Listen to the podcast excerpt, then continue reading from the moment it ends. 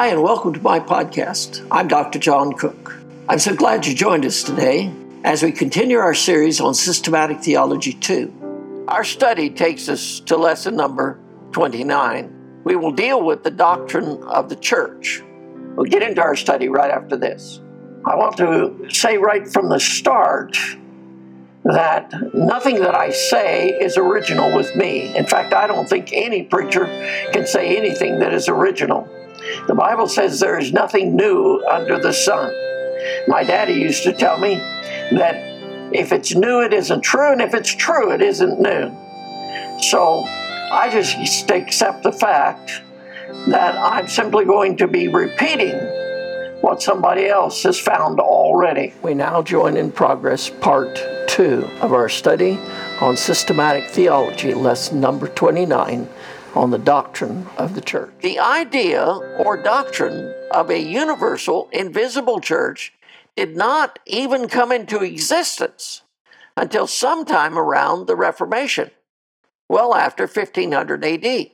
From the time of the Lord until well after 500 AD, there was nothing but local New Testament churches.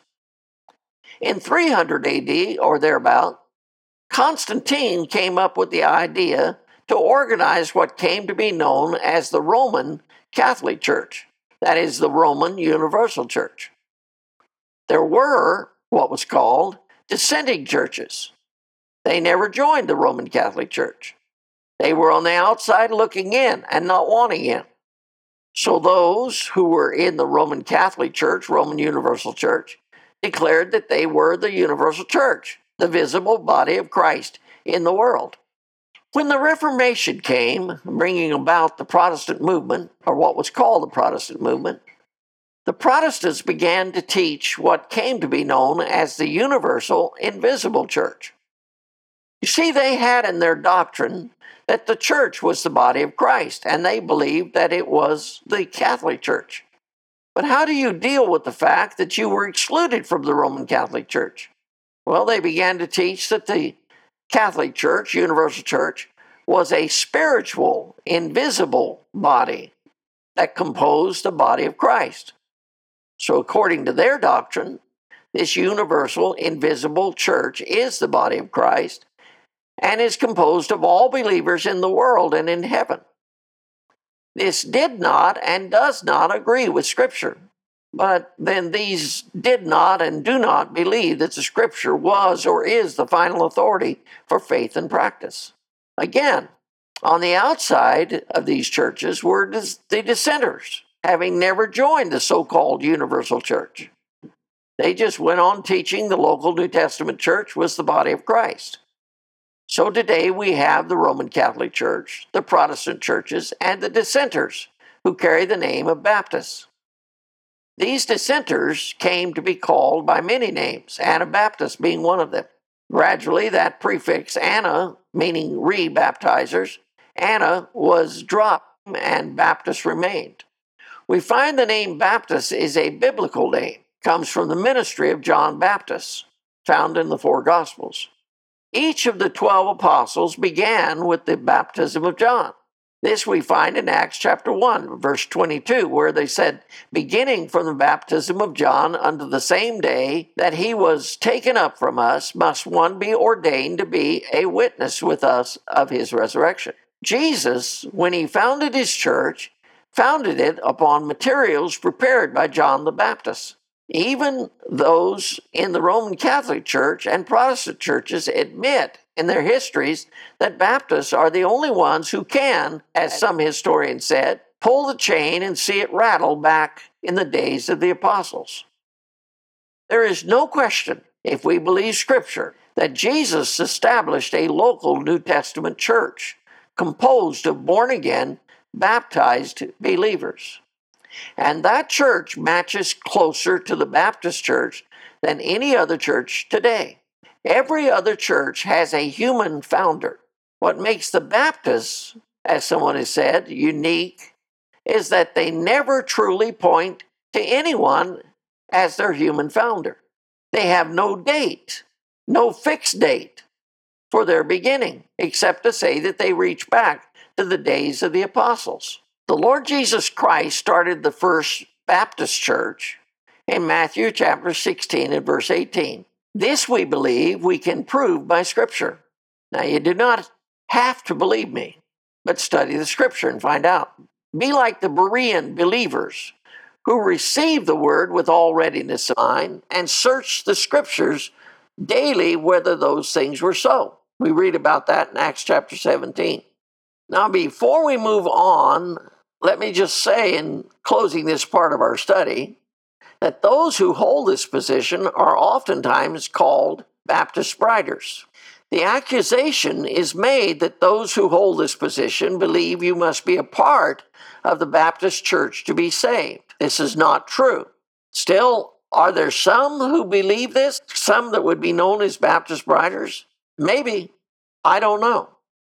I've never heard anyone who holds this so called Baptist Brider position say such a thing. Now, the church in the book of Acts definitely had a stated meeting place. In Acts 1:13, they met in the upper room where abode both Peter, James, and John, and Andrew, Philip, and Thomas, Bartholomew, and Matthew, James, the son of Alphaeus, and Simon Zelotes, and Judas, the brother of James. They were a local, visible body. In that meeting, they carried on in prayer and handled church business. You can read that in Acts chapter 1, verses 16 through 26. Later, the church met in Solomon's porch in the temple. You can read about that in Acts chapter 5 and verse 12 and Acts chapter 2 and verse 46. When we come to 1 Corinthians, we find that instructions are given to the church of Corinth as to how they were to deal with sin within the local church. Look at 1 Corinthians chapter 5 verses 9 through 13. It says I wrote unto you in an epistle not to company with fornicators, yet not altogether with the fornicators of this world, or with the covetous, or extortioners, or with idolaters, for then must ye needs go out of this world. But now I have written unto you not to keep company if any man that is called a brother be a fornicator, or covetous, or an idolater, or a railer, or a drunkard, or an extortioner. With such an one, no, not to eat. For what have I to do to judge them also with, that are without? Do not ye judge them that are within, but them that are without God judgeth. Therefore put away from among yourselves that wicked person. This scripture, given to the church in Corinth, shows that they were a regularly organized church. Now, the only church officers that are mentioned in Scripture are pastors and deacons. Pastors are also called elders and bishops. Look at Philippians chapter 1 and verse 1. It says, Paul and Timotheus, the servants of Jesus Christ, to all the saints in Christ Jesus which are at Philippi, with the bishops and deacons. The purpose of the pastor is that of shepherding the sheep. Acts chapter 20 and verse 28 tells us that. Look at it. Take heed, therefore, unto yourselves and to all the flock over the which the Holy Ghost hath made you overseers, to feed the church of God, which he hath purchased with his own blood. The pastor is the overseer. His responsibility is to feed the church of God. Notice that the church belongs to God, not to the pastor, or for that matter, the people. The church is the Lord's, and we have been bought with his own blood.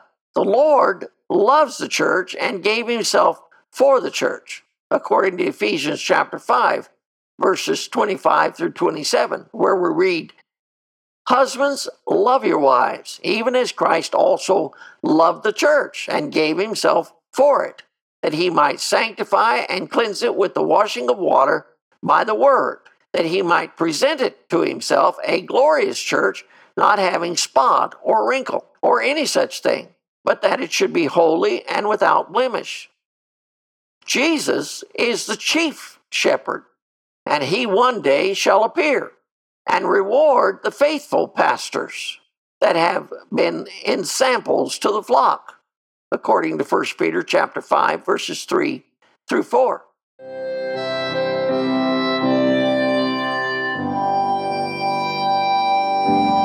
Hey, this is John Cook again. I want to thank you for joining us in this podcast. I encourage you to join us in the next podcast as we continue our series on systematic theology 2. Hey, while you're here, why don't you click that subscribe button and follow us, and you'll be notified just as soon as another podcast is released. Appreciate it. God bless.